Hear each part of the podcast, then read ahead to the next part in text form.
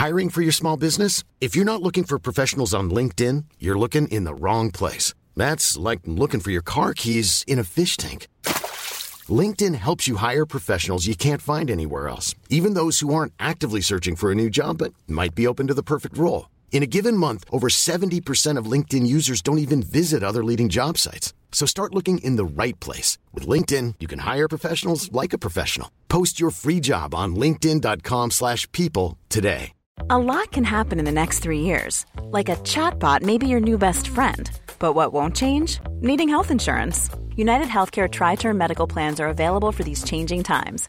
Underwritten by Golden Rule Insurance Company, they offer budget friendly, flexible coverage for people who are in between jobs or missed open enrollment. The plans last nearly three years in some states, with access to a nationwide network of doctors and hospitals. So, for whatever tomorrow brings, United Healthcare Tri Term Medical Plans may be for you. Learn more at uh1.com. Hon är idag en av Nordens främsta sommelierer med SM-medaljer och andra fina utmärkelser runt halsen, vilket givetvis lett till att hon i vinvärlden idag rankas som ett av de mest intressanta namnen och givits epitetet The New Rising Star from Sweden.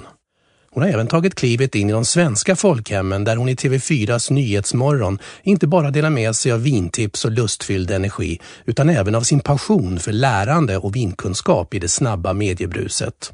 Men hon är också elitgymnasten som är lika säker på handstående frivolter som att svinga cocktailshakers bakom bartenderdisken. Kort och gott, hon är vinkällans Maja Samuelsson.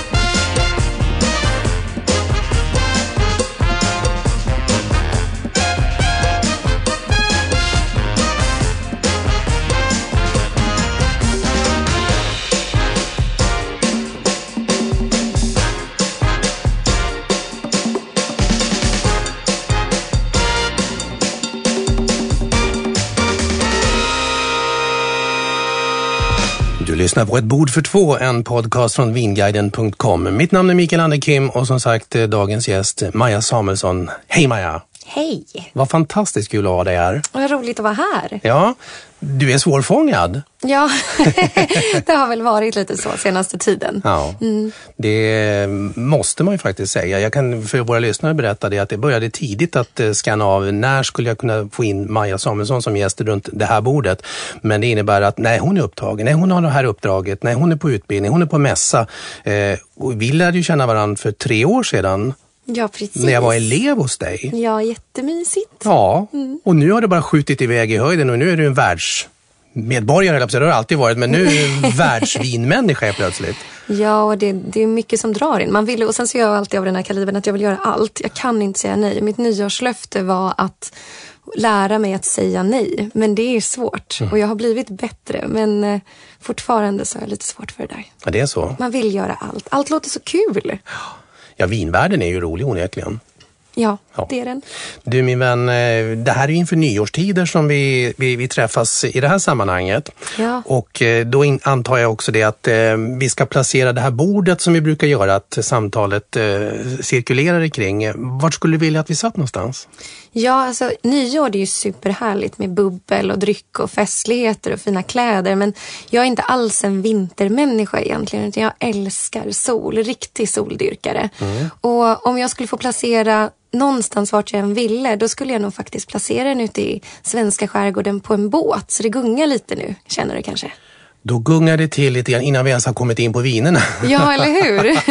Nej, men det är nog där. Det är ett av de ställena som får mig att koppla av mest. När du sitter på en båt ute i skärgården och det är liksom helt tyst och du bara hör lite vågor. Då är, då är det fantastiskt. Har du egen båt? Mamma och pappa har en båt. Sådär. Ja, så att vi har varit ute mycket med den när jag har varit liten. Och sen har jag mycket vänner som tycker om skärgården och så. Så det är nog där. På en båt kan du liksom inte göra någonting. Nej, Då blir man tvingad att vara väldigt ledig. då blir man tvingad att vara ledig och det kanske är precis det du behöver i dagsläget då när det är väldigt mycket omkring dig. Ja, det brukar vara så. Ja. Maja, vi ska hoppas i alla fall att du ändå har eh, liksom både lugnet och ron i kroppen då, att eh, sätta dig en liten stund tillsammans här nu då. För att eh, idag så är det så att eh, vi som jobbar inom vinbranschen, mat och dryckesbranschen ska vi kanske säga också, vi börjar få koll på, eller vi vet vem Maja Samuelsson är, men även vanliga vinintresserade idag. Du har ju klivit in i tv-rutan också via TV4s Nyhetsmorgon. Ja, jätteroligt att ha fått den chansen och få, få prata. För just utbildning är det som jag tycker är roligast. Att försöka lära och dela med mig av kunskap. Och där når man ut till så många på en gång. Mm. Fast är en helt annan nivå än vad jag är van att trä eller liksom prata med också. Eh, man blir lätt när man jobbar i branschen väldigt nördig och kan, ibland kan det bli lite tråkigt. Så det är väldigt uppiggande att få jobba där för att då får man lära sig och tänka sig för hur man uttrycker sig och vad som faktiskt är det som är intressant. Mm. I, I ett kort format ja, dessutom. Ja, det är också. Väldigt snabba puckar är det alltid. Jag kommer ihåg i början, de första avsnitten, eller första gången du var med och jag tyckte så synd. Jag som kommer från en kommersiell radio och tv-värld vet ju det. Här är reklambrott, där måste det bort och man har de här slottarna. Och så kom du in och så jag kände, åh gud, hur ska hon hinna med alltihopa det här nu? synnerhet om det står två programledare och en kock dessutom in ja, i bilden där. Och alla ska prata. Ja. ja nej, det, det är väldigt snabbt. Man har börjat lära sig och kanske plocka ner och ha färre produkter istället för att hinna prata om den än att ha många. Ja. Men det är väldigt ofta man vill dela med sig av mer än vad man hinner. Ja, vad får du för respons ifrån tittare? Och... Jo, men jag får väldigt... Eh, just, hittills har jag fått bra respons. Eh, det har varit mycket just att man kanske lär sig och mitt mål är att man kanske ska ta istället för, det är mycket rekommendationer på Nyhetsmorgon eh, och istället för att ta det artikelnumret och gå till Systembolaget med så är min förhoppning att man ska gå med ett namn på ett område mm. eller en druva eller liknande så att man faktiskt, om det här vinet som precis jag rekommenderar kanske är slut så kan man ta en liknande produkt så förstår man också mer vad man dricker. Mm. Och vi har ju börjat med de här vinskolorna på Nyhetsmorgon också där vi faktiskt inte kör några rekommenderade produkter utan bara pratar om områdena i sig och det är väl det som är roligast. Ja. Och sen får jag lite feedback ibland att jag pratar för snabbt. Och det är för att jag vill hinna med så mycket. ja, så det ska jag försöka att prata lite långsamt. Jag vet att jag ja. brukar prata lite för snabbt. Ja, men bara man är medveten om det själv. Och det kan ju vara en entusiasm ibland som gör att man vill dela med sig mycket. Eller Exakt. att det kan vara tidspressen då. Jag börjar ofta prata snabbt med exalterad också när det är väldigt goda grejer jag har med mig. Vilket ja, det blir så. tvärtom också. För att det är då jag verkligen vill förmedla. Ja. Och då pratar jag för snabbt. I eh, Nyhetsmorgon som sagt, då, är det på helgen då har du lite mer tid och då blir det intressant med en, med en vinskola om det nu handlar om hur ett rosévin blir till eller vad, hur gör man champagne till exempel, eller mousserande vin och sånt. Och då får man ju som sagt tid på sig också att breda ut sig lite grann. Exakt. Kontra att bara leverera spännande vintips kanske till någon mat och så då. Ja, precis. Mm. Mm. Eh, tycker du om kameran och tv-skärmen?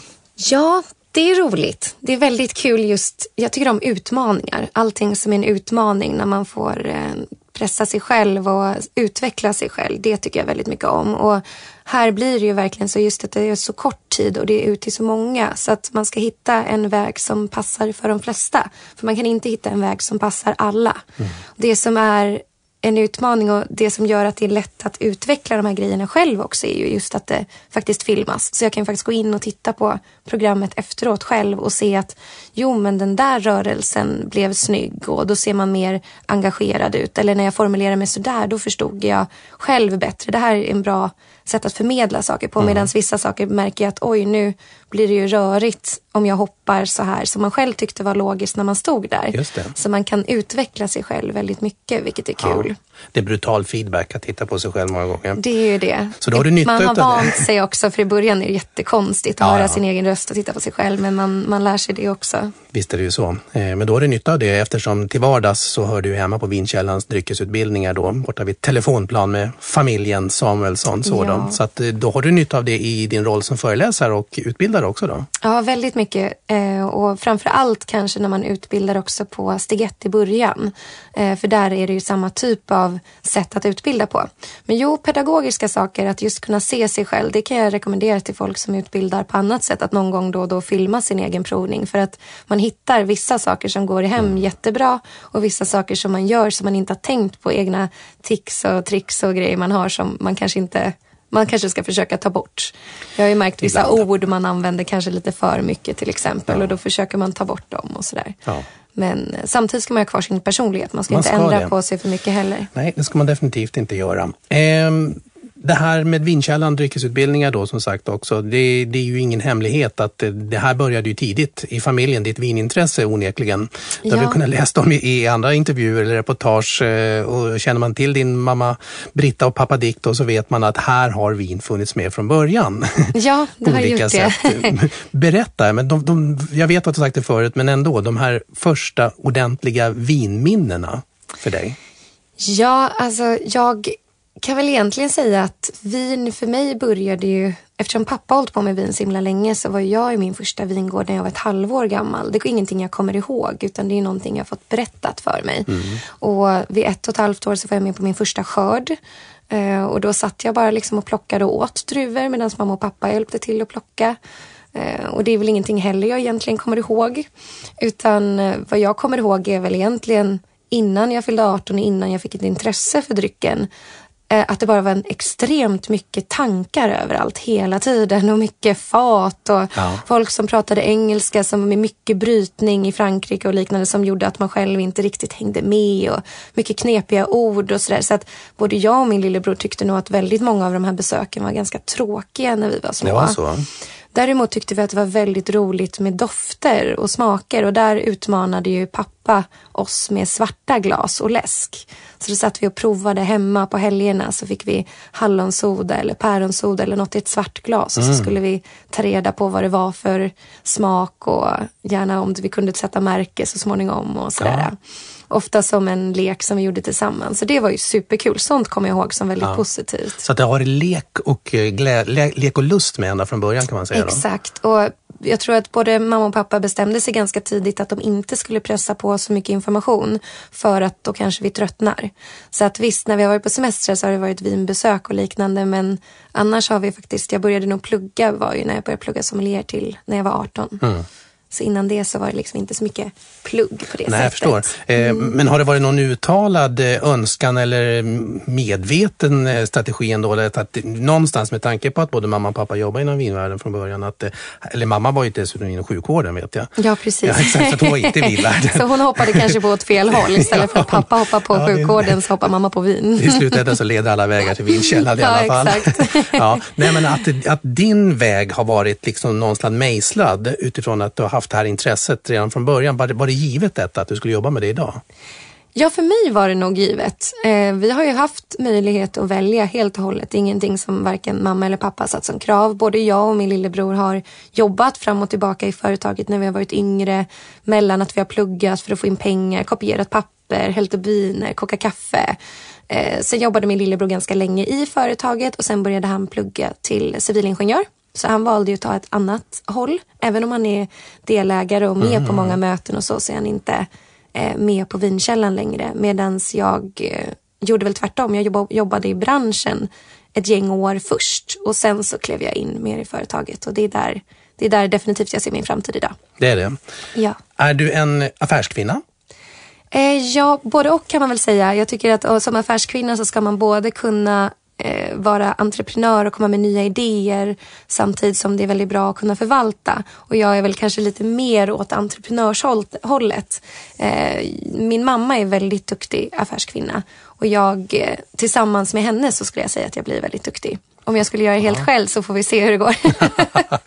Men det är väl fantastiskt att kunna liksom ha sina föräldrar fortfarande med sig, att man faktiskt som vuxen, dels som tonåring men sen också som vuxen, att man vill ha sina föräldrar med i det som både är ens yrke och privata i slutändan. Så, så det blir väldigt tajt. Kunde ja, det vara tvärtom? Ja, verkligen. Och vi funkar väldigt bra tillsammans, mm. så det är väl en förutsättning. Sen är det klart att vi tänker olika, vilket är bra också. Mm. Vi kallar oss ju nya och gamla världen. Det är jätteroligt. Att eh, mamma och pappa är den gamla världen och jag och min lillebror i nya världen och vi har kommit in mycket med sociala medier och sån typ av marknadsföring. Medan mamma och pappa kanske tar tag i oss ibland och säger att nu får ni lugna ner er. För dit, dit så kommer vi börja spåra för mycket. Det är ja. jag och min lillebror ibland kanske lite duktiga på att spåra. Det är sant. Och nu sitter vi i den nya världen med podcast dessutom. Ja, du och, jag och ett fiktivt bord någonstans ute i skärgården och vi börjar närma oss nyårstider som sagt. Eh, du har fått tagit med ett vin också. Ja, precis. Hur tänker du här?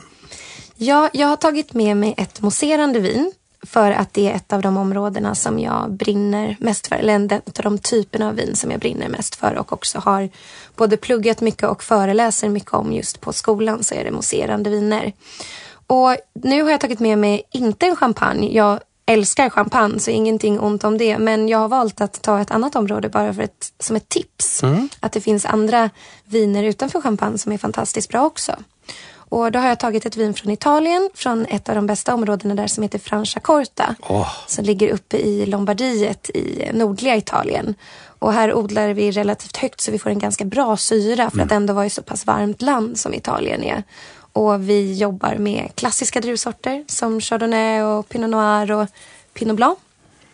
Och det tänkte jag att vi skulle smaka lite på. Och vilken vacker flaska också. Nu ni som ja. inte ser det här, ni kommer ju kunna se den på, på bild sen. Men det, vad, vad är det för märke på Franciacorta? Det är Bella Vista, Bella Vista. Eh, vilket är en klassisk producent. Och för mig så har också den lite extra betydelse för att när jag gick utbildningen vid 18 års ålder så var jag klar vid 19 och strax efter det så åkte jag och mina föräldrar då till eh, Eh, till Italien och besökte just eh, Bella Vista. Ah, så det här är liksom läckert. ett av de kanske vinbesökerna som eh, jag kan väl känna också nu att jag skulle vilja åka dit igen för att känna att jag kan lite mer när jag ja. besöker dem.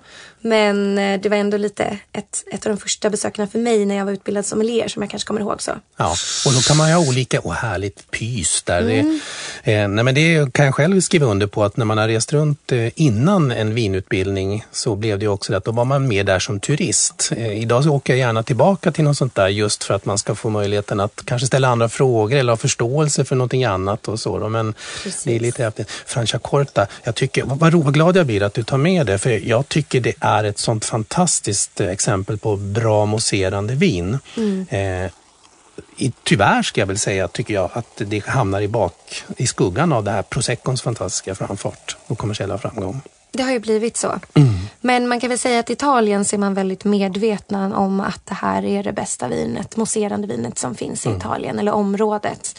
Eh, I resten av världen så ligger vi lite efter men jag känner som det kommer. Jag hoppas att det kommer. Ja. Eh, här får vi betala lite mera men jag tycker att det är lätt värt pengarna. Det, man kan väl säga ofta tycker jag att man kan tänka så här att om man går på området champagne och så tar man liksom ingångschampagnen, de billigaste champagnerna, så kan man gå till andra länder runt omkring och ta de absolut bästa mousserande vinerna mm. och komma i ungefär samma prisklass. Mm. Så lite beroende på eh, vilket tillfälle och hur mycket pengar man vill lägga så kan man hitta väldiga guldkorn utanför champagne. Även så. om det är klart att lägger man sen väldigt mycket pengar så, så är champagne ganska oslagbart. Ja, och champagne är ju champagne som sagt. Sen kan man göra viner i stil med champagne som förebild men jordmån och annat kan man inte komma åt Nej. om man inte är där. Men här är ju som sagt en champagnemetod. Franciacorta görs ju på den så att där är man ju och gud vad vackert. Du sitter och sniffar här. Mm. Hur tycker du att det är med, med mousserande vin? Ska man snurra och svirvla det på samma sätt som man gör med ett stilla vin? Ja, kör på. Det tycker jag. Ja. Eh, man ska ju klart att man ska kanske inte snurra hur många gånger som helst men vi har mycket bubblor i de här vinerna. Och både liksom våga använda lite större glas som gör att bubblorna visst kanske försvinner lite snabbare än vad det gör i den här klassiska flyten. Men vi får en helt annan doft och smak och så när vi faktiskt öppnar upp och ger lite mer mm. syre till den.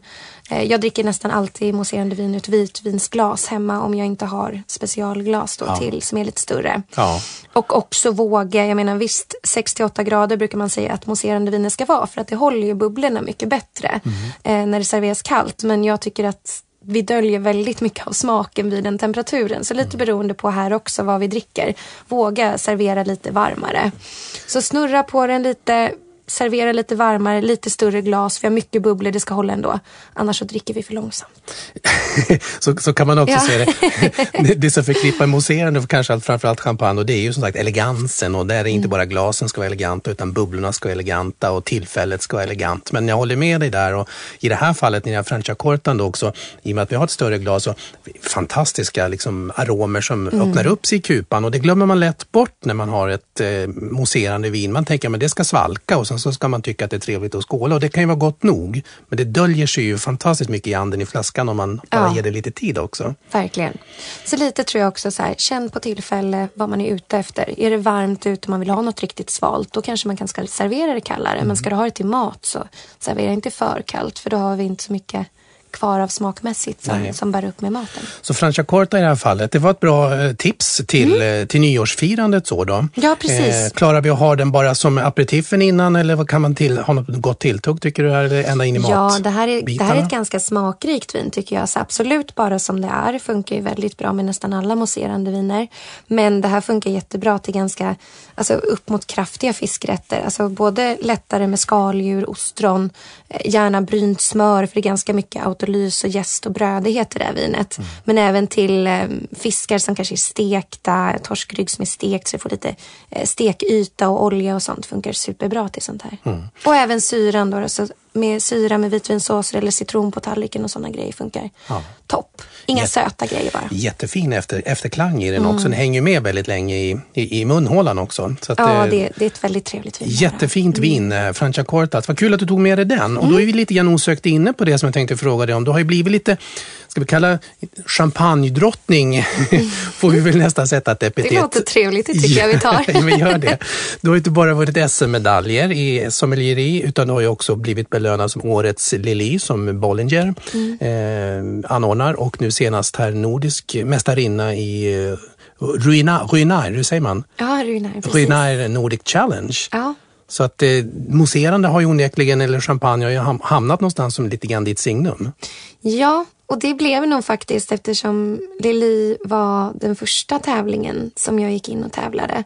Eh, och där, även om det är en tävling som innehåller hela världens viner, så vet man ändå att det kommer ju vara, det kommer garanterat komma någonting mousserande eftersom det ändå är en sponsor som är mousserande. Ja. Och det kommer säkert vara ganska mycket champagne. Eh, så man pluggar ju ändå extra mycket av det, för det är ju någonting du vet kommer. Och då jag tror som de flesta områdena så är det så att om du pluggar mycket någonting och kan mycket om det så, så blir man mer intresserad också. Mm. Ju mer du lär dig, ju roligare blir det. Så det var nog en slump egentligen att jag kom in just på det. För det var inte min tanke tror jag. Utan jag hade nog, om jag hade valt så hade jag nog valt någonting annat, lite mer udda. Jag brukar tycka att det är roligt att välja liksom mera glömda områden. Vilket mousserande är precis tvärtom. Det är väl det området som vi, eller så här, vinet som vi pratar mest om. Så när du är ute och reser i eh, världen då blir det Maja Muz from Sweden? Ja, du, den, det kanske jag har en bit kvar på tror jag. ja, men, men vilken efterklang, eller vilken genklang ska jag säga, ger det här att, eh, att vara med och tävla i den här typen av tävlingar och faktiskt också då stå överst på pallen? Det ger eh, jättemycket. Det har öppnat väldigt mycket dörrar för min del. Och jag tror också att nu, nu ser vi ju på om man tittar på tävlingar som SM som är ganska många som ändå ställer upp i så är det ju lika mycket tjejer idag som tävlar som killar. Mm. Men det var det inte riktigt kanske när jag började tävla. Och då har ju också Lilly-tävlingen gjort väldigt mycket. att Den här tävlingen är ju bara för tjejer. Eh, så den har gjort att många vågar tävla för första gången. Så ställer man upp i den tävlingen för man tycker kanske att det är väldigt mycket prestige i SM på ett annat sätt. Och så tar man det steget in. Så det tror jag var mycket en anledning att jag gick in också för att eh, det var lättare att gå in i en tävling med bara tjejer. Mm. Och eh, det, jag tror också att just att som tjej och vinna, just för att det är en ganska mansdominerad bransch, eller har varit i alla fall. Det ändras ju väldigt mycket nu. Mm. Men det är också ofta männen som hörs. Vilket gör då att kommer du bra i en tävling så syns det automatiskt utan att behöva höras och då är det lättare att börja höras efteråt. Det är sant. Men har det, är det en generationsfråga det här också nu? För att om vi tar det gamla, lite fördomsfulla då, så var mm. det ju mm. en väldigt mansdominerad och det var lite, lite von oben nästan också när man pratade ja, vin. Att, eh, man pratade gärna över huvudet på folk.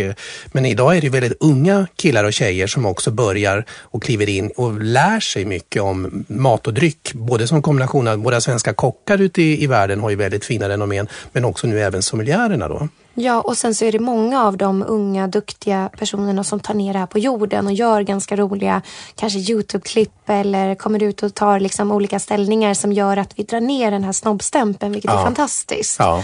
Um, och det, det är det som behövs. Vi behöver mycket förebilder som tar ner det. För att det är, även om sommeliervärlden idag kanske inte är lika snobbig som den har varit så fortfarande betraktas den utifrån från många folk. Och det märker jag mycket också eh, när man håller föreläsningar för privatpersoner eller på eh, Nyhetsmorgon att man blundar nästan. Så fort man börjar prata om vin så tar man ett steg bakåt för att man tycker att det är lite läskigt ja. och man tycker att det är svårt att förstå. Och då automatiskt har man stängt öronen liksom för att förstå vad man ska säga. Så att om man får ner den här snobbstämpeln så vågar personen lyssna mer ja. för att också då kunna lära sig. Ingen vill ju stå med brallorna nere framme vid, vid, svarta tavlan för det är lite grann den känslan man kan få. Man nu, och nu ska jag erkänna en sak. Jag gick ju som sagt utbildningen på Vinkällan, mm. dryckesutbildningar och hade väl egentligen ingen grundtanke eftersom jag inte kommer från någon vinbransch utan jag är ju mediamänniska från början men med ett vinintresse mer att det smakar gott och hyr gärna ett litet trevligt hus i en vingård någonstans eller hos en vinbonde. Men jag hade ingen aning om vad som var druvor eller områden eller vad som var skillnader. Jag hade faktiskt inte det. Men jag hade tänkt att jag skulle gärna vilja lära mig lite mer eftersom när vi väl bodde nere i södra Frankrike vid Pyrenéerna, den lilla Vingros som det heter då i Roussillon-området, så bodde vi just där hos den här vinbonden och jag tänkte att man borde nog lära sig lite i alla fall vad som är skillnad på de här druvorna som växer här och hur det kan påverka. Och så tog jag i kontakt med er då. Mm. Och i min värld har jag alltid haft lätt för att prata för mig eller kanske låtsas som att jag kan mer än vad jag egentligen kan. För låter man munlädret gå kan man alltid övertyga någon. Så tänkte jag. Och sen så började jag hos er då, då, hade tur att få en plats där. I min värld så trodde jag att Chardonnay i ärendets namn var ett område till att börja med. Jättevanligt ja. att man tror. Så, så på den nivån var jag och klev in och dag ett när jag insåg att i den här klassen så var det jag och en till som inte jobbade i branschen. Alla andra gjorde det. Mm. Och så sen när vi skulle ha en provning direkt på första lunchen. Mm. Och vi bara satte oss med protokoll och penna och, och glas ni hade hällt upp så fint där med vin. Och så sitter jag och väntar som ett litet barn första dagen i skolan. Nu ska jag få lära mig någonting. Någon ska berätta för mig vad vi ska känna, hur man ska göra och vad man ska skriva. Ingen säger något. Alla började sniffa och snurra och det rafsades och jag blev livrädd. Ja. Och då kom just det här att, men gud, jag kan ju ingenting. Mm. Och sen skulle man då helt plötsligt börja, och fick ju inte prata med någon utan det skulle vara tyst och alla sniffade och det sörplades och hade sig. Och sen skulle man ställa sig upp och berätta vad man trodde det var. Och jag erkänner faktiskt, hela termin ett, jag ställde mig inte upp en enda gång för jag tänkte jag tänker inte avslöja att jag inte kan någonting om någonting. Jag gör mm. inte, här kan du inte prata dig igenom pajas utan nu får du lära dig. Ja, och där är det ju precis, precis tvärtom ja. som är det viktiga. Att man liksom ska, hela tanken ja. att liksom våga eh, våga ha fel. För det är ofta då man lär sig. Och ja. liksom få ner det här på jorden och tänka att det här är en jordbruksprodukt. Det är inget snobbigt, det är inget Nej. romantiskt. För att när man åker och besöker vingårdar sen så får man ju förstå det när man träffar bönderna. Att det här är inga lyxprodukter. Det är klart att åker vi till Champagne och tar stora husen så är det jättelyxigt. Men åker vi till en liten bonde i Champagne då är det knacka på en dörr och komma in i ett vardagsrum och så mm. häller man upp en flaska i några glas man har. Och det är väldigt, väldigt spartanskt. Vilket är det som är charmigt med den här produkten. Det är ju vi runt omkring i världen som ja. dricker den, som höjer den till skyarna ja. och gör det som något super eh, exklusivt. Ja, och i och med också att det, det, det blir en är omkring det då med uttryck och kanske pengar och klass och sociala markörer och allt vad det kan vara. Och därför är det fantastiskt då som sagt att eh, det kommer en yngre generation som plockar fram glädjen och lusten och faktiskt lekfullheten mm. i det här också. Men för lyssnarna ska jag säga då att jag gick steg två sen och sen ställde jag mig upp med bravur och jag fick diplom och jag fick eh, stipendier så att jag klarade rätt bra det där. Det gick ju jättebra. Ja, det var ju en mm. liten etta i slutändan på hela den där teoretiska delen. Så jag, jag, är så ja. nöjd och glad så i alla fall. Ja, så att jag, jag växte och det är jag alltid tacksam för eh, vinkällan och i familjen för, det ska jag säga. Ja, så du får hälsa det ska mamma och pappa och sånt det ska också. Göra. Men du Maja, när man tävlar så här också, vi vet mm. ju att du är en tävlingsmänniska. Det, så är det ju. Ja. I och med att du kommer ifrån elitgymnastiken som jag berättade inledningsvis också. Hur mycket har du med dig nyttan utav den? Att vara tävlingsmänniska från början också nu när du faktiskt väljer att tävla i sommelieri också? Jo, men det är nog väldigt mycket. Jag tror att man nästan behöver ha den här tävlingskänslan i sig när man ska tävla just i sommelieri. För det är väldigt, man sätts i ganska mycket situationer som är mycket press i. Eh, det finns lite olika typer av tävlingar som man kan kolla över också. Om man är intresserad av att börja tävla kan man titta lite vilken typ av tävling som passar en själv. För att alla tävlingar behöver inte vara riktigt lika mycket press. Nej. Men om man ska gå på SM då är det ju en väldigt utsatt situation i vissa lägen. Ehm, man börjar nästan alltid med ett teoretiskt prov och en provning och den är skriftlig och den är för en själv. Så där kan man ju göra för att testa sina kunskaper och liknande. Men om det går bra där då går man vidare till moment som ofta har med eh, servering att göra eller lite annorlunda grejer. Det kunde vara provning av ostar eller sprit eller liknande. Och sen så om du då skulle vara en av de tre som går vidare till final, då ska du plötsligt stå på scen och så är det 100-200 människor som tittar på dig och så ska du ja. prestera allt det här på scen. Och där är det väl framför allt man ska ha tävlingserfarenhet just för att man, man om du har tävlat mycket så kanske du får en lättare att ha ett lugn Eh, för det är mycket på scen som har med psykologi att göra som inte har med vin att göra. Utan det är mycket en det här, mental resa verkligen. Exakt, att kunna stå still, att kunna försöka vara stadig, att våga ha fel framför de här personerna, att inte liksom ta, få blackout. Massa sådana saker som inte har egentligen med vinkunskap att göra utan som har mer med tävling och tävlingserfarenhet att göra. Mm. Så att eh, man ska vilja tävla för vissa tävlingar. Att man ska tycka att det är kul med själva tävlandet, inte bara med vin. Eh, men sen finns det andra tävlingar där man kanske kan vara i lag och liknande och göra bara provningar och då blir det mer roligt och på skoj. Liksom. Är med på skoj, mm. Är du en mentalt stark person? Lite blandat tror jag. Eh, jag har inte så svårt att utsätta mig för de här situationerna men jag har märkt också på egentligen alla mina tre SM-tävlingar att jag gör misstag under press. Mm. Och det gör nästan alla. Men jag har gjort ganska grova missar. Så att på något sätt så tror jag att jag behöver nog öva på min mentala träning just under press i alla fall. Det är så? Ja, ja. så att det, det är nog en en av grejerna. Ja. Du är också en del i det svenska sommelierlandslaget. Ja. Eh, och då är just laget eh, med där. Nu vet att ni var ju med då och coachade och peppade nu när Arvid eh, Nordqvist, eller Arvid eh, Rosengren, Rosengren så mm. Nordqvist är någonting annat. när Arvid Rosengren vann eh, världsmästerskapet här nu ja, i våras. Jättehäftigt. Hur är din roll i ett lag så då? Ja, det, det, är superroligt. Det här är ju någonting helt nytt. Det här laget skapades ju för tre år sedan nu. Eh, eller ja, två och ett halvt kanske till och med. Mm. Och eh, det är fantastiskt roligt. Det är ganska smart. Det är ju Sören Polonius som är coach i laget som har skapat laget också. Och han har ju coachat Arvid genom åren när han har tävlat både EM och VM tidigare. Och så kom han väl på att det är smartare att starta ett lag då och ta in några fler. Så vi är bara fem stycken då totalt.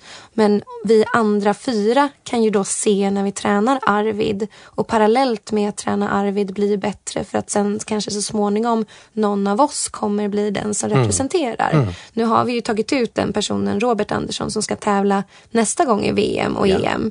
Han tävlade ju redan nu i VM, eh, men även då EM. Och då kommer vi andra tre kunna gå parallellt med den träningen och se det. Eh, och kunna då, Sörens tanke är ju att eh, bygga framtid liksom långsiktigt. Att ja. Sverige hela tiden ska vara högt upp på prispallen, gärna högst upp i de internationella sammanhangen. Så hur många trappsteg är det kvar innan du själv är den som långt. får representera? det är nog tyvärr långt. Jag måste vinna SM först och det, det får vi se när det blir, om det blir. Ja. Mm. Men är det en, eh, någonstans en bortre målbild för dig att få tävla som representant i VM för Sverige? Det har varit det. Eh, och jag tror också att det är viktigt när man ställer upp i ett SM att man inte ser det som målet utan att man ser kanske en längre bit framåt för att eh, man ska alltid ha längre och tankar. Så tänker jag i alla fall. Det är mm. lättare att sträva om man tänk, ser sitt mål liksom långt bort. Mm. Eh, men, men nu så, alltså det handlar ju också om att du måste vinna SM för att ens kunna få kvala till EM och VM. Ja, och där har jag ju inte vunnit ännu så att någonstans så blir det nog efter ett tag kanske ja. jag inte kommer fortsätta. Vi får se om jag kör ett år till. Mm. Um, och sen utifrån hur det går då så får jag ta beslut om ah, okay. längre fram. Men eh, ja, vi får se. Det finns väl som en liten morot som dinglar fortfarande, en liten champagneflaska som dinglar där ja, framme. Ja, det gör det ju garanterat. Ja, men någonstans, det tar enormt mycket tid. Och och man pluggar så himla mycket och det tar så mycket energi och det tar på ens privatliv och jobbliv och liksom allting får lida. Så någonstans mm. får man också inse att det kanske räcker. Hur funkar din hjärna? Och nu ska du inte ta det här på fel sätt. Nej. Utan det just att man pluggar, för det kunde jag själv märka när jag pluggade till min examen och så, att det gick ju verkligen att mm. tjockköra in saker, fakta. Mm. Och sen försvinner saker beroende på vad det är för man kanske är mer intresserad av än någonting annat. Det blir som post-it-lappar som flyger iväg. Hur funkar det för dig när du verkligen vrålpluggar sådär? Nu med att du dessutom jobbar och du är utbildare. Mm. Har du mycket kvar där inne eller är du som oss vanliga dödlig att man faktiskt måste gå tillbaka och hämta in informationen igen? Ja, absolut. Jag är väldigt dödlig. Eh, alltså inför ett SM så kan man så mycket mer än vad man kan bara några månader efteråt. Och sen så är det klart att för varje tävling man gör så sätter sig kunskapen man pluggar in bättre. Så att, eh, att plugga in Hiring for your small business? If you're not looking for professionals on LinkedIn, you're looking in the wrong place. That's like looking for your car keys in a fish tank. LinkedIn helps you hire professionals you can't find anywhere else, even those who aren't actively searching for a new job but might be open to the perfect role. In a given month, over 70% of LinkedIn users don't even visit other leading job sites. So start looking in the right place. With LinkedIn, you can hire professionals like a professional. Post your free job on linkedin.com slash people today. You should celebrate yourself every day, but some days you should celebrate with jewelry. Whether you want to commemorate an unforgettable moment or just bring some added sparkle to your collection, Blue Nile can offer you expert guidance and a wide assortment of jewelry of the highest quality at the best price. Go to BlueNile.com today and experience the ease and convenience of shopping Blue Nile, the original online jeweler since 1999. That's BlueNile.com. BlueNile.com. Hey, it's Paige DeSorbo from Giggly Squad. High quality fashion without the price tag? Say hello to Quince. I'm snagging high end essentials like cozy cashmere sweaters, sleek leather jackets, fine jewelry, and so much more. With Quince being 50 to 80% less than similar brands. And they partner with factories that prioritize safe, ethical, and responsible manufacturing. I love that. Luxury quality within reach. Go to quince.com slash style to get free shipping and 365 day returns on your next order. Quince.com slash style. Um, inför SM så kan jag rabbla alla aver i USA, vilket är ju ganska många. Mm. Och efter bara några månader så kan jag inte alls många. Nej. Men vissa av de här averna är ju tydliga till exempel, eller eh, att eh, det finns viktigare eh, AVAs då i USA än andra och man kan koppla det till också vissa viner eller eh, så. Och då är de lättare att komma ihåg. Så jag känner ju att varje gång inför varje SM jag pluggar in de här igen så sätter sig ju fler och fler. Och det, det är egentligen det som är eh, inlärning och det är det som egentligen är roligt. Det är när du sätter sig på riktigt och inte bara kan rabbla. För att inför ett SM kan man rabbla hur mycket saker som helst men det är mycket som också är så här bara rabbelkunskaper som man kanske inte alltid förstår varför man rabblar. Nej. Jag kan det från norr till söder men jag vet egentligen inte hundraprocentigt vad man gör för vin i området. Och då är det ju kunskap som jag egentligen kanske inte ens har användning för i något annat sammanhang. Nej. Så att eh, det roligaste är ju att plugga nu. När man, om man skulle plugga nu inför SM som är i maj. För nu pluggar man mer öppet öppet och allmänt och läser om områden och lär sig det som är väsentligt. Mm. Mer, ju snarare in på man kommer så blir det mer och mer oväsentliga grejer man pluggar in. det brukar bli så, förkortningar och annat sånt spännande. Och har man då pappa som är gammal vinkemist så kanske man till och med ja, får ganska mycket kemiska formler och grejer brukar gå med. Om vi tittar på lite så allmänna eh, frågor som jag funderar på, du som jobbar i det här med, med utbildning hos Vinkällan och så också, att det, vilket vin tycker du själv? För du har ju fått, du är fortfarande en, en ung kvinna. Du, har, du, har du hunnit fyllt 30 ännu? Nej. Nej, du ser ju. Bara där. Ja. du är fortfarande en, en, en liten eh, joven, mm. som man säger i Rioja-världen. Ja, precis. Eh, nej, men är det så att du fortfarande tycker liksom att, om vi säger så här, vilket är det mest spännande vinet som du har fått smakat på genom åren? Ja, alltså den häftigaste upplevelsen var att Eh, min pappa hade möjlighet, just för att han är vinkemist, eh, när man hittade flaskor på botten eh, vid ett vrak så hittade man ju champagneflaskor för ett gäng år sedan. Just utanför Åland? Exakt, och där, ehm, där frågade man pappa bland annat att prova av det här. Så då fick jag prova en av de produkterna. Du fick så det, det? Ja, så det är väl det coolaste jag har provat. Eh, sen så är det ju ingenting, det här är ju mer så häftigt för att man har gjort det. Ja, ja, ja. Eh, det var ju kanske ingen extrem sensationell upplevelse så. Vi pratar ju vin som har 350 var... år på nacken nästan. Och. Ja, och det häftiga var ju att vissa av dem var, var levande. Ja. Um, men jag fick bara prova lite som pappa tog med sig helt enkelt, som han fick över. Ja. Uh, men så det är väl den häftigaste upplevelsen. Det kommer nog vara svårt att slå någonsin. För i vinvärlden, just med vin, så ja. blir det ju en historieresa också. Vi Exakt. flyttar ju faktiskt tillbaka rent fysiskt i tid mm. när man får ett vin från ett visst årtal. Så ja, det är ju väldigt häftigt. Då hissnar man ju nästan när det är 300 år på nacken. Ja, det är häftigt. Det är sjukt häftigt. Men annars områdesmässigt så är jag tycker skär, eh, är fantastiskt. Mm. Eh, också för att det är lite unikt. Det är inte riktigt några av de typer av viner som vi gör någon annanstans. Och det tycker jag är väldigt god. Alltså, jag är väldigt mycket inne på starkviner överhuvudtaget. Mm. Tycker om sötma i viner. Eh, både i Madeira eller i Riesling som är sötma och alla de grejerna tycker jag är fantastiskt. Tittar jag på klassiska områden så är jag den tjej som kanske är mer inne på Bordeaux än på Bourgogne. Mm. Jag tycker områ båda områdena är fantastiska. Alltså det går inte att välja på det sättet. Men Bourgogne har ju en jättehype just nu och haft ett gäng år och kommer kanske inte dö utan mm. det är väldigt, väldigt poppisat i det. Men jag tycker nog att den klassiska bordeauxerna är oslagbara. De är oslagbara. Vilket tycker du är det mest underskattade vinet då? Ja, men det är nog fortfarande sherry. Du kommer tillbaka till det? Ja, för det är ett vin som är... Tittar du prismässigt vad du får för vinet på bolaget så får du hur mycket gott vin som helst. För det kostar ju nästan ingenting jämfört med vad de lägger ner tid och kvaliteten på de här vinerna.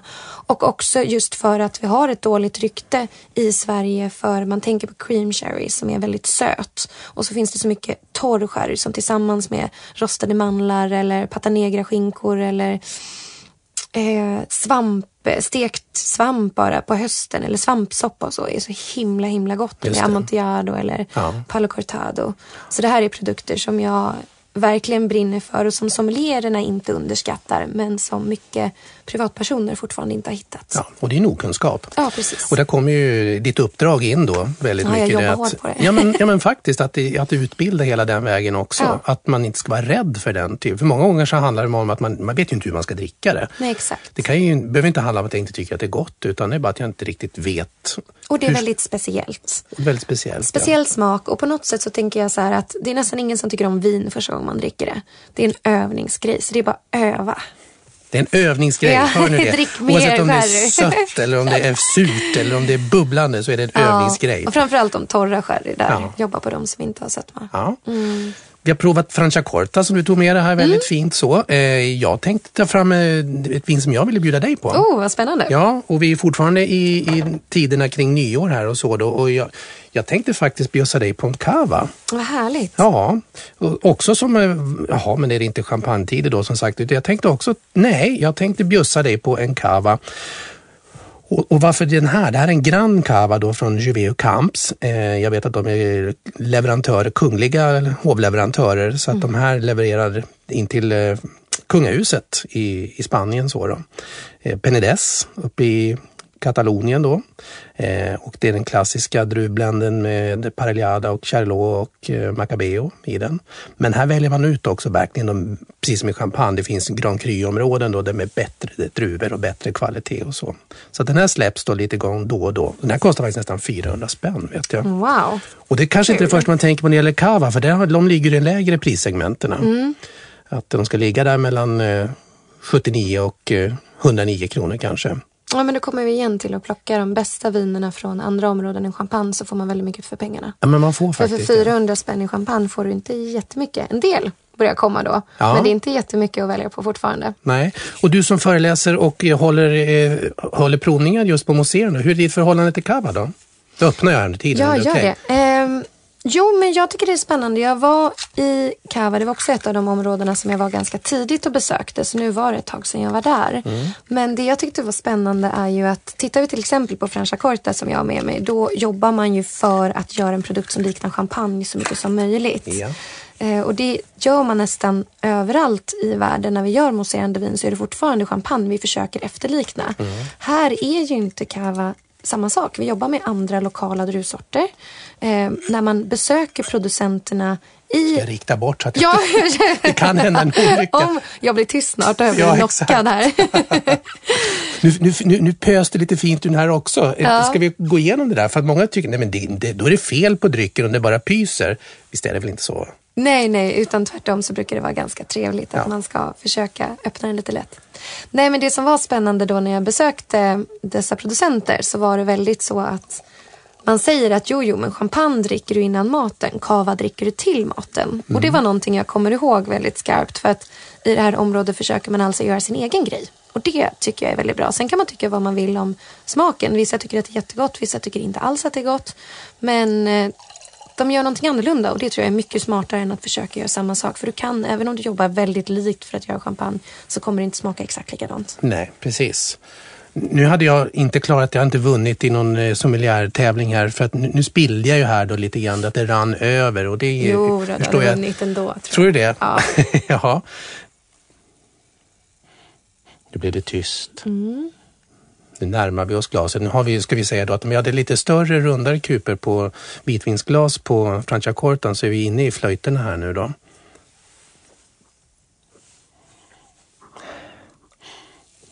Mo- Mogen karaktär. Det var ju en Gran Reserva så den legat väldigt länge på sin gästfällning. 2010. Årgång 2010, ja precis. Men härlig. Visst? Cava har ju lite lägre syra, vilket kan vara bra i vissa sammanhang.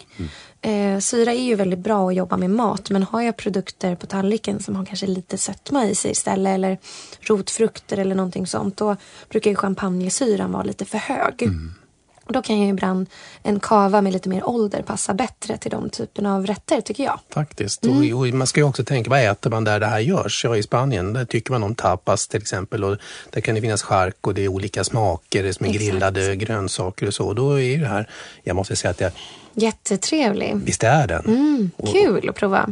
Och har både i smak och då. Så, som du säger, den, den har ju en, en, en mindre, den är inte lika knallhård i syran och i bubblorna så, men den får ju en, nästan, det blir nougatigt, brödigt i, i, i munnen. Och mycket, mycket röda äpplen. Mycket röda mogna, mogna tonerna på champagne Ja. eller mousserande viner. Ja.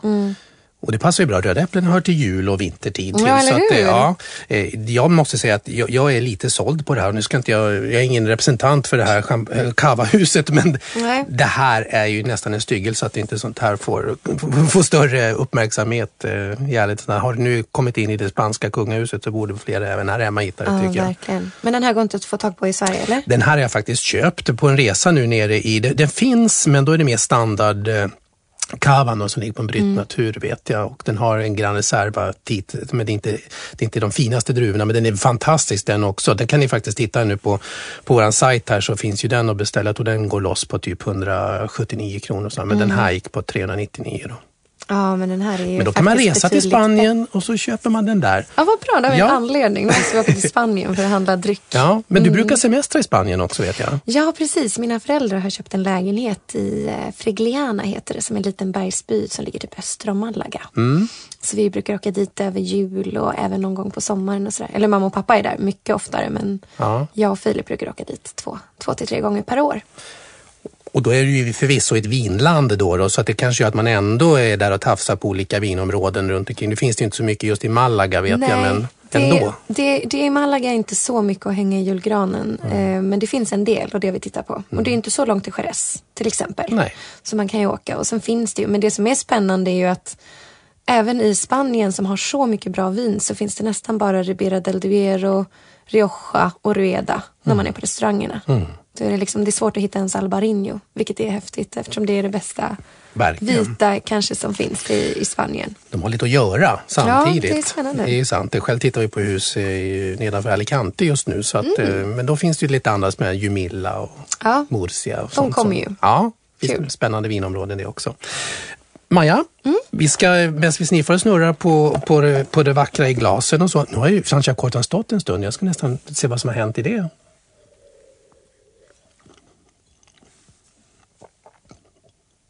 Ja, spänst. Men det är, mer, det är ju en annan typ av fruktighet. Det där, en, här är ju mer mognare. Det är en yngre produkt också, Ja, precis. Det är Den är lite vackert. krispigare och så mer mogen kava. Ja.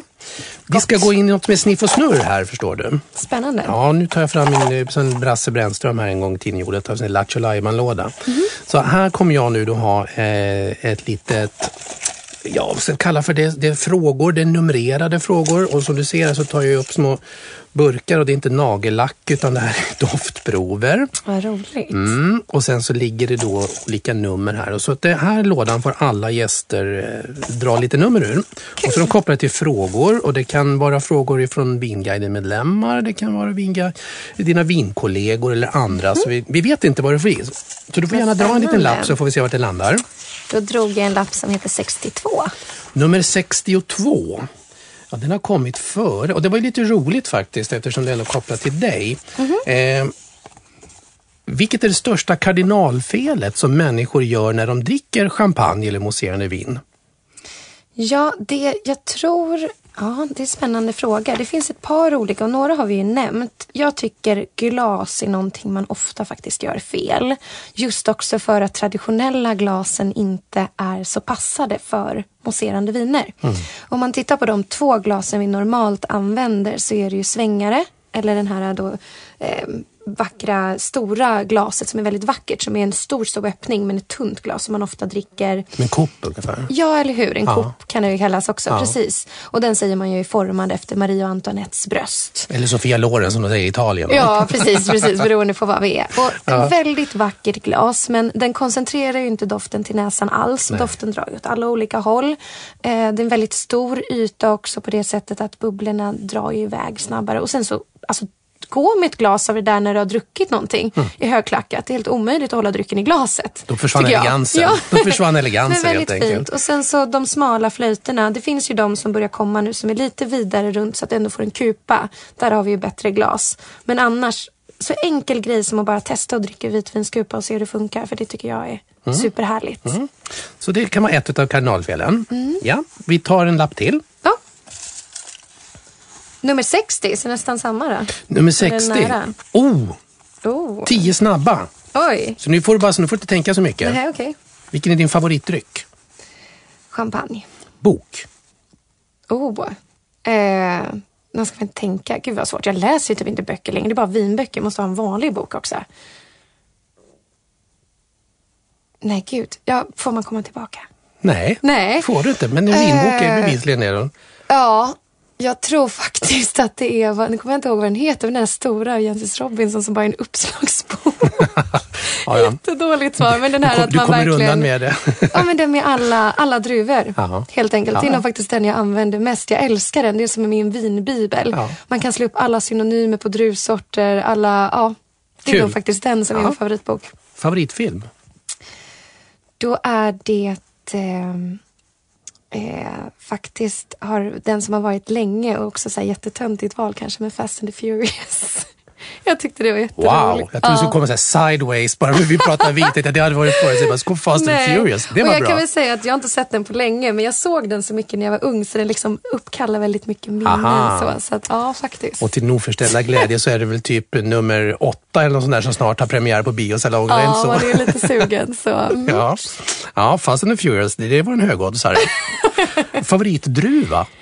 Eh, då är det eh, Pinot Noir. För att? För att jag kan få så mycket från den. Jag kan få mousserande, jag kan få lätta röda med hög syra. Jag kan få... um, Ja, men det är en bredd på den druvan på ett annat sätt. Jag gör den på ett annat sätt kan jag få ganska kraftiga viner också faktiskt. Mm.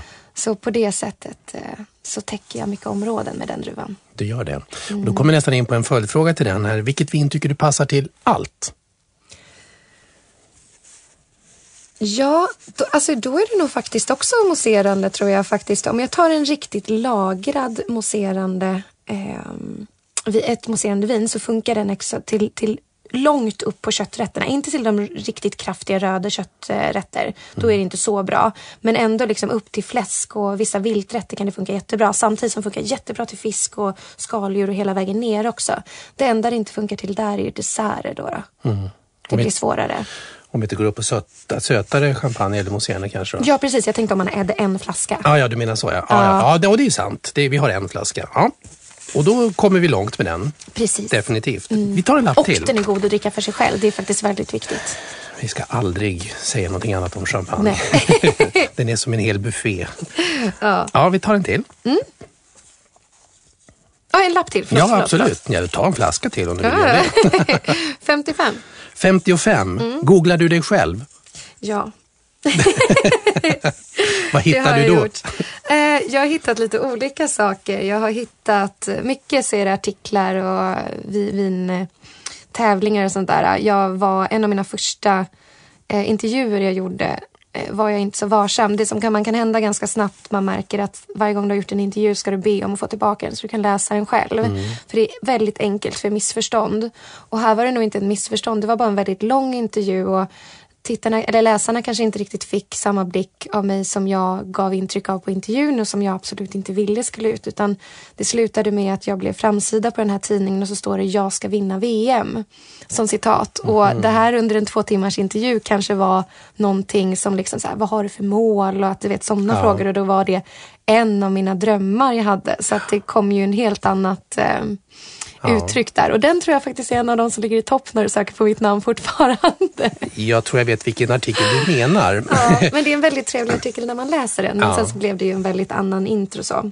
Men det är så media fungerar idag också. Det handlar mycket om att klicka, få upp artiklar för bruset är ju så stort. Exakt. Och nu när du är en del av media, inte minst genom din tv-person också då, så är det ju viktigt förstås eftersom det är så mycket konkurrens idag också. Mm. Så att, men då får man ju lära sig vad det är man ska spela ut för one-liners eller, eller liknande, eller hur? Man lär sig. Ja. Och sen så har jag testat se sitt namn så på Twitter och sånt också, för där kan man ju få faktiskt kommentarer och, som man kan ta åt sig av. Mm. Alltså, som, ibland så har de tyckt att man gjort någonting bra på Nyhetsmorgon och det är, det är jättekul eller någonting tvärtom och så. Mm. Så kan man jobba på sådana grejer. Mm. mm. Ta en fråga till. Ja.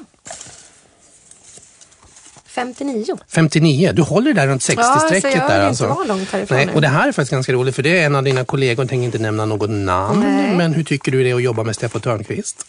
Jaha, då, då, blev den väldigt riktad till mig. ja, det, ja. ja, det är väldigt riktad till dig. Om någon annan drar 59 blir det svårare. Då finns ett annat namn att välja. ja, jag trivs eh, väldigt bra med Steffo. Steffo vet jag att många har, eh, kan ha, tycka är svår att jobba med. Han är ju kunnig. Eh, han, han tycker om att prata om vin och han är duktig på att också så få han vet ju vad tittarna vill ha så han kan ju ställa frågor som gör att det blir ganska svårt i sändning att svara. Mm. Han kan liksom testa det i, i, i sändning och så. Han gör det? Eh, ja, han, han, har varit väldigt snäll mot mig tycker jag. Eh, men jag vet att jag har haft kollegor som tycker att han har testat honom, eller de personerna lite så. Ja. Eh, så att jag trivs väldigt bra med Steffo. Jag tycker att när vi pratar tillsammans får vi en bra dialog. Jag tycker väldigt mycket om honom. Eh, sen så är han en väldig personlighet. Så att det, det, det är bra att jobba tillsammans och prata tillsammans. Vi får en väldigt bra dialog. Ibland mm. kan jag faktiskt tycka att det är svårare att jobba med eh, vissa andra personer som kanske inte tycker om vin. Då blir det en väldigt svår dialog. Mm. Eh, Steffo kan ställa frågor som är eh, vinrelaterade. Sen vet jag att Jenny är duktig på ibland att hjälpa till att när vi råkar nörda ner oss så kan Jenny komma och bara, men nu får ni förklara här för oss andra. Ja. Och, så att de, oss, vi tre funkar väldigt bra tillsammans. Det blir jag trivs väldigt bra med dem. Ja, ja. Vad roligt. Och det syns, du har vuxit i din roll där också. Mm. Som sagt, eh, Steffo är ju tv-proffs onekligen. Och visst är det så. Han, är och, eh, grym. han har ju sin kunskap och den ska han vara stolt för. Den är han också belönad för. Det är en del av Verkligen. behållningen när man Men det, samtidigt är det också viktigt att, som i ditt fall, att du också kliver in med din person och din kompetens. Så ja, att man precis. vågar faktiskt ge utrymme för den och få utrymme för den. Ja, jag kan väl säga att i början var jag nog mer så försiktig och så för, för honom så att han ändå skulle jag visste inte vad han skulle fråga om han skulle sätta dit den och sådär. Men eh, det gick väldigt snabbt eh, till att vi har fått en väldigt bra relation. Och nu senast hade vi ett litet, eh, här i fredags hade vi ett litet argue om eh, Beaujolais Nouveau. För då var det, han bara, det är ju bara saft. Och jag bara, det är ju jättegott med saft. Hur kan man inte tycka om saft? Ja, bra, och då blir det tvärtom, då blir det två olika. Han är mycket traditionell och jag kanske är lite nytänk och då får vi en bra dimension i ja. diskuteringen. Hur är ditt samarbete med, med kockar då och maten? För vin och mat idag är ju har ju blivit en komponent som är minst lika viktig. Att det, det, handlar inte bara om vinet och det handlar inte bara om maten utan då är kombinationen idag ja, och en det, nyckel. Det, det som är väldigt intressant där är ju att jag aldrig smakat maten när jag sätter dryckerna till. Utan jag får ett recept och så får man prata med kocken om typ då hur, hur mycket syra, vad är det som talar ut i den här rätten mer än bara receptet. Är det syra, är det sötma eller vad smakar det? Så att jag kan säga att jag har lärt mig enormt mycket om mat och vinkombination själv av att börja jobba på TV4 Nyhetsmorgon. Mm. Är du duktig i köket själv? Nej, inte Sa hon och kröp ihop som en vän viol. Jag är jätteduktig på att äta mat. Jag är inte så duktig på att laga mat. Men det är också ett nyårslöfte och jag har lärt mig att laga mycket mer. Och sen så kom jag på det här om dagen nu när jag har börjat laga mer. Att jag kanske ska börja lyssna mer på kockarna. Jag har ändå så här privatundervisning Hallå, där varje fredag med toppkockar. Jag kanske ska börja ta åt lite. Ibland ser man inte skogen för alla träd. Nej, så att ja, det är väl nya nyårslöftet att ja. verkligen lyssna på varenda kock som Kommer det här mer. kunna bli en del i en framtid tror du? Nu, det finns ju ett onekligen framgångsrikt kocklandslag och mm. där man precis på samma sätt som i, i sommeliärlandslaget och man tävlar ihop, man plockar in kompetens men det är en som i slutändan, om vi tar ett Bocuse till exempel, då, så är det en som står där framme. Mm. Men man är ändå fler i teamet i slutändan. Kommer det kunna bli någonting där man kombinerar att det är både vin och mat som tillsammans tävlar i landslag? Det hade varit jätteintressant. Det är ingenting som finns i dagsläget. Det som finns är ju Årets servitör. Där har man ju en tävling med, med kockar och servitör och servitören har ju då en del vin eh, koppling då till eh, serveringen och sånt. Men det hade ju varit superintressant att det fanns en lagtävling här istället. Mm. Överhuvudtaget lagtävlingar vinmässigt finns ju knappt. Det kanske är någonting som du tillhör den unga, unga generationen. Ni kan ju plantera för det här framöver Exakt. i så fall. Det lär inte bli mindre intresse för just mat och vin Nej, i, i samband. det verkar ju inte som det. Och sen så tror jag inte heller, jag menar många tror att vin är en, att det är en hype nu, att man tycker att det är trendigt. Men på något sätt när det har med smaker att göra så blir det inte, det är inte trendigt utan det här är en njutning. Och njutning är sällan att de försvinner ur trend. Liksom. Mm min vän. Vi går mot nyår som sagt och eh, allt det där. Eh, om du summerar 2016, nu kommer sitta människor och lyssna på det här senare under 2017-2018, en podd lever mm. för evigt. Men om du skulle mhm. summera 2016 i dagsläget här, vad känner du är topparna och eventuella dalar? Ja, det som jag ser eh, kopplat till utbildningen så ser jag att när vi startade för 20 år sedan så var det ju väldigt mycket, framförallt bransch, restaurang, eh, krögare eller restaurangchefer som gick. Och sen så när åren har gått så har liksom klientelet på utbildningarna ändrats lite och framförallt då intresset.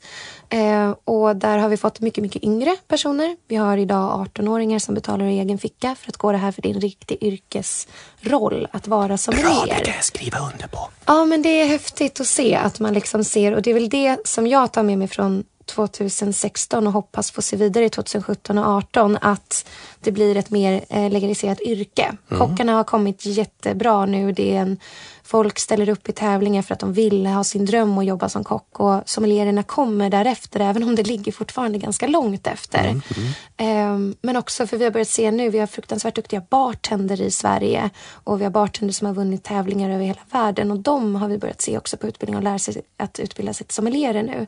Så att man liksom ser mer att folk tar yrket seriöst. Ja. Och att det inte är någonting du gör mellan eh, att du pluggar att du medans du pluggar och sen så jobbar du lite eh, på krogen samtidigt. Utan det är väldigt många som ser nu krogen som mm. en riktig framtid. Mm. Det är häftigt. Superbra, och där är ju då vinkällans uppgift onekligen väldigt viktig. Ja, men det är fantastiskt att se hur det har ändrats. Ja. Att man kan se det. Och där en del av nyckeln är väl också just att det är ett familjeföretag för att det är ju en speciell familjekänsla. Det slår ni ju för ja. och det, det, är ju faktiskt så också. Då kommer man gärna dit. Man ska inte vara rädd. Man ska inte vara Nej. rädd för det är ingen som slår en på fingrarna. Man kan vänta en hel termin utan att ställa sig upp som i mitt fall men sen gör man det för då är man trygg i alla fall. Ja, ja precis. Du, jag tycker vi tar en sista lapp. Jag, ja, jag vill ha det. För vi ska sy ihop säcken för jag vet mm. att du vill iväg här sen också. Nej, det är inga konstigheter. Ja. Det var så trevligt så. Var det va? Ja. eh, tio fick jag nu, så nu hoppar jag. Äntligen kom mm. det där! Jag tycker det är så roligt när den kommer. Nu ska vi ta reda på om du är en okay. vinsnobb eller ej. Ja, mm. spännande. Eh, du snurrar på allt. Ja, ja, lite så. Jag har faktiskt försökt att börja sluta snurra på vin ibland. För att precis när man doftar på ett vin, när du snurrar så öppnar det upp väldigt mycket dofter och då är det mm. vissa så små delikata dofter som nästan försvinner. Mm. Så att jag brukar försöka dofta på ett vin utan att snurra på det och sen snurra på det. Mm. Och då har det blivit lite bättre. Men jo, jag kommer ju på mig själv att snurra på vattenglas och sådär ibland. Jag tänkte säga det. Mm. Dricker du vin, eller vatten ur vinglas ibland också bara för det gör känslans jag. skull? Det gör jag. Jag dricker nästan alltid vinglas. Inte kaffe, men eh, mycket. Jo, men om jag dricker alkoholfritt och sånt, nästan ja. alltid vinglas. Det är en helt annan känsla. Och då sitter ju hand och går handleden igång. Exakt. Det brukar vara så nästan. Det blir så. eh, krogbesök, eh, antar att det händer då och då. Ja. Eh, du förbereder dina krogbesök genom att eh, du ringer till restaurangen dagen innan för att du kanske behöver dekantera flaskan som du tänkt beställa, måste luftas. Eh, nej, det gör jag inte. Det gör du inte? Nej, alltså då ska det vara något väldigt speciellt. Att jag har eh, tittat ut något vin tidigare som jag verkligen vill ha från att jag vet att det är eh, väldigt gammalt och kommer behöva eller sådär. Ehm, det är klart, unga viner behöver dekanteras ibland nästan mer, men ofta så räcker det med att man beställer varmrättsvinet när man kommer så, mm. så brukar det bli bra. Nej, eh, så det gör jag inte. När du går ut och, och är privat på, på restaurang och beställer in då i så fall, eh, går reptilsommeljären i dig igång eller litar du på den som kommer och vill rekommendera eller så? Testar du personen i fråga? Eh, nej, jag försöker att inte testa. Det känns så himla drygt. Mm. Eh, men däremot så är det klart att lite beroende på vad det handlar om. Jag brukar låta eh, sommelieren själv rekommendera. Och är det, finns det en, en sommelier som är utbildad så får man ju ofta jättebra rekommendationer. Ofta kan ju de sin mat mycket bättre än vad man själv kan den, mm. för de har ju ätit det. Mm. Sen så ibland kan man ju prata med servitören eller servitrisen om en rekommendation och så märker man att eh, nivån kanske inte var så pass bra att man fick en rekommendation som man ville ha. Och då kan man ju fortfarande välja någonting annat. Mm. Så jag brukar fråga vad, vad personalen tycker. Mm. Och normalt blir jag jätte, jättenöjd med rekommendationerna. Ja. Eh, om vi sitter vid bordet där då, du låter inte gästerna fylla på vinet själv. Eh, aldrig tomma glas. Fint ska det vara så. Eh, eller är det att det har kontroll, att du fyller på hela tiden åt andra? Um, ja, alltså om vi är hemma hos mig, eller? Ja, eller om du ja. till och med köpt in en flaska i några stycken runt på en restaurang. Är det du som serverar då? Eh, ja, jag ser nog till att alla alltid har vin. Jag tycker inte om att folk... Men det, folk i Sverige är så artiga också. Ja. Det finns ju alltid den personen som kanske dricker upp och sen inte vågar ta mer för att den liksom känner att nej, men inte ska jag. Mm. Det måste man ju se till. Nej, men där tar jag nog för mig och Där tar du för dig? Ja. ja. Eh, du skulle aldrig köpa en bag-in-box? Beror på tillfälle om jag ska göra sangria eller liknande. Men nej, jag köper nog...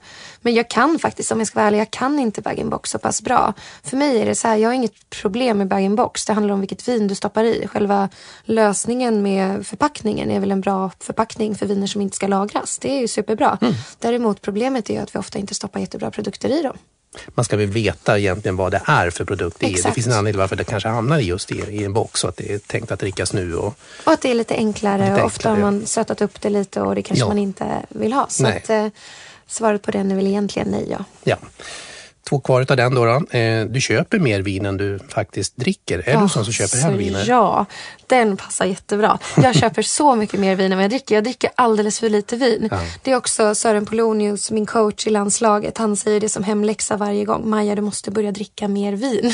lite farlig, farlig kanske, men ändå. jag har liksom allt mitt vin bara lagras och tyvärr lagrar jag också sönder det ibland. Att ja. jag lagrar det för länge. Men nej, jag måste börja dricka mer, det vet jag. Och det kanske då ska, nu blir det inget lösryckt citat som hamnar i sociala medier hoppas jag nu. jag då måste här. börja dricka mer. Mm, var beredd på den. Googla inte nu inom de närmsta veckorna. Exakt. Det kan, kan, vara farligt. jag har inte riktigt lärt mig tydligen. Du, ehm, jag tycker faktiskt att vi avrundar där. Eh, mm. För jag ser att klockan rinner iväg och eh, det ska bli nyår. Hur firar du jul och nyår i det här läget nu då? Till jul så åker vi med familjen till Spanien. Så det blir jättehärligt. Mm. Ehm, så då då brukar vi försöka, vi har gjort det nu, ja vad blir det, tredje året nu. Eh, så då gör vi någon liten julgran själva och så har vi faktiskt en skattjakt. Jag och min lillebror är jättebarnsliga. Mm. Så min mamma och pappa har hjälper oss att hålla vår barnslighet i liv och gör en liten skattjakt till oss. Och vi springer runt och eh, letar och sen så avslutar vi den där skattjakten i Bullparken och dricker Campari och juice. Ja, härligt. Ja. så, så, det är vår jul. Eh, och nyår vet jag faktiskt inte riktigt vad jag ska göra ännu eh, blandas med att vara, vara hemma, kanske åka iväg och åka skidor eller eh, åka till Thailand. Det beror lite på om Nyhetsmorgon eh, om jag ska, måste jobba eller inte. Just det, mm. det är sant. Uppdraget kallar ibland. Exakt. Och utan att vi säger för mycket om det då, men det kanske var skönt att förstå varför du kanske väljer Asien då. Det är inte så mycket vinland än så länge för att det är Thailand. Eh, men, kvalitet ska vi säga. Ja, exakt. Och det är väl också det när jag åker iväg på semester så är det sol jag vill mm. ha och sen så är det faktiskt inte vin oftast. Att jag mm. åker någonstans där det inte, inte görs någon typ av speciell dryck liksom så som man känner att man måste.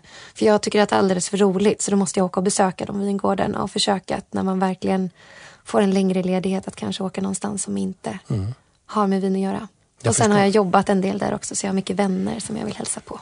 Fortsätt att vara den fantastiska Maja i TV-rutan. Oh, fortsätt att sprida din eh, glädje och kunskap. Eh, fortsätt att utbilda. Fortsätt att vara vinkälla för så många människor och lycka till med familjen. Men så också till att få lite ledigt. Ja, det ska jag göra. Ladda batterierna. Jag håller tummarna för att du får se Fast and Furious 15 någon gång i framtiden. Ja, också då.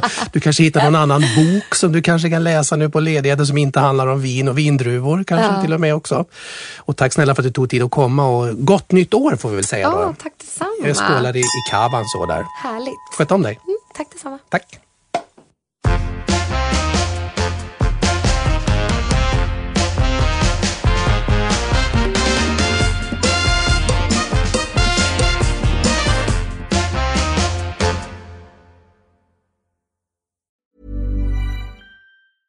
Imagine the softest sheets you've ever felt. Now imagine them getting even softer over time. That's what you'll feel with Bowl and Branch's organic cotton sheets. In a recent customer survey, 96% replied that Bowl and Branch sheets get softer with every wash. Start getting your best night's sleep in these sheets that get softer and softer for years to come. Try their sheets with a 30-night guarantee. Plus, get 15% off your first order at bowlandbranch.com. Code BUTTERY. Exclusions apply. See site for details.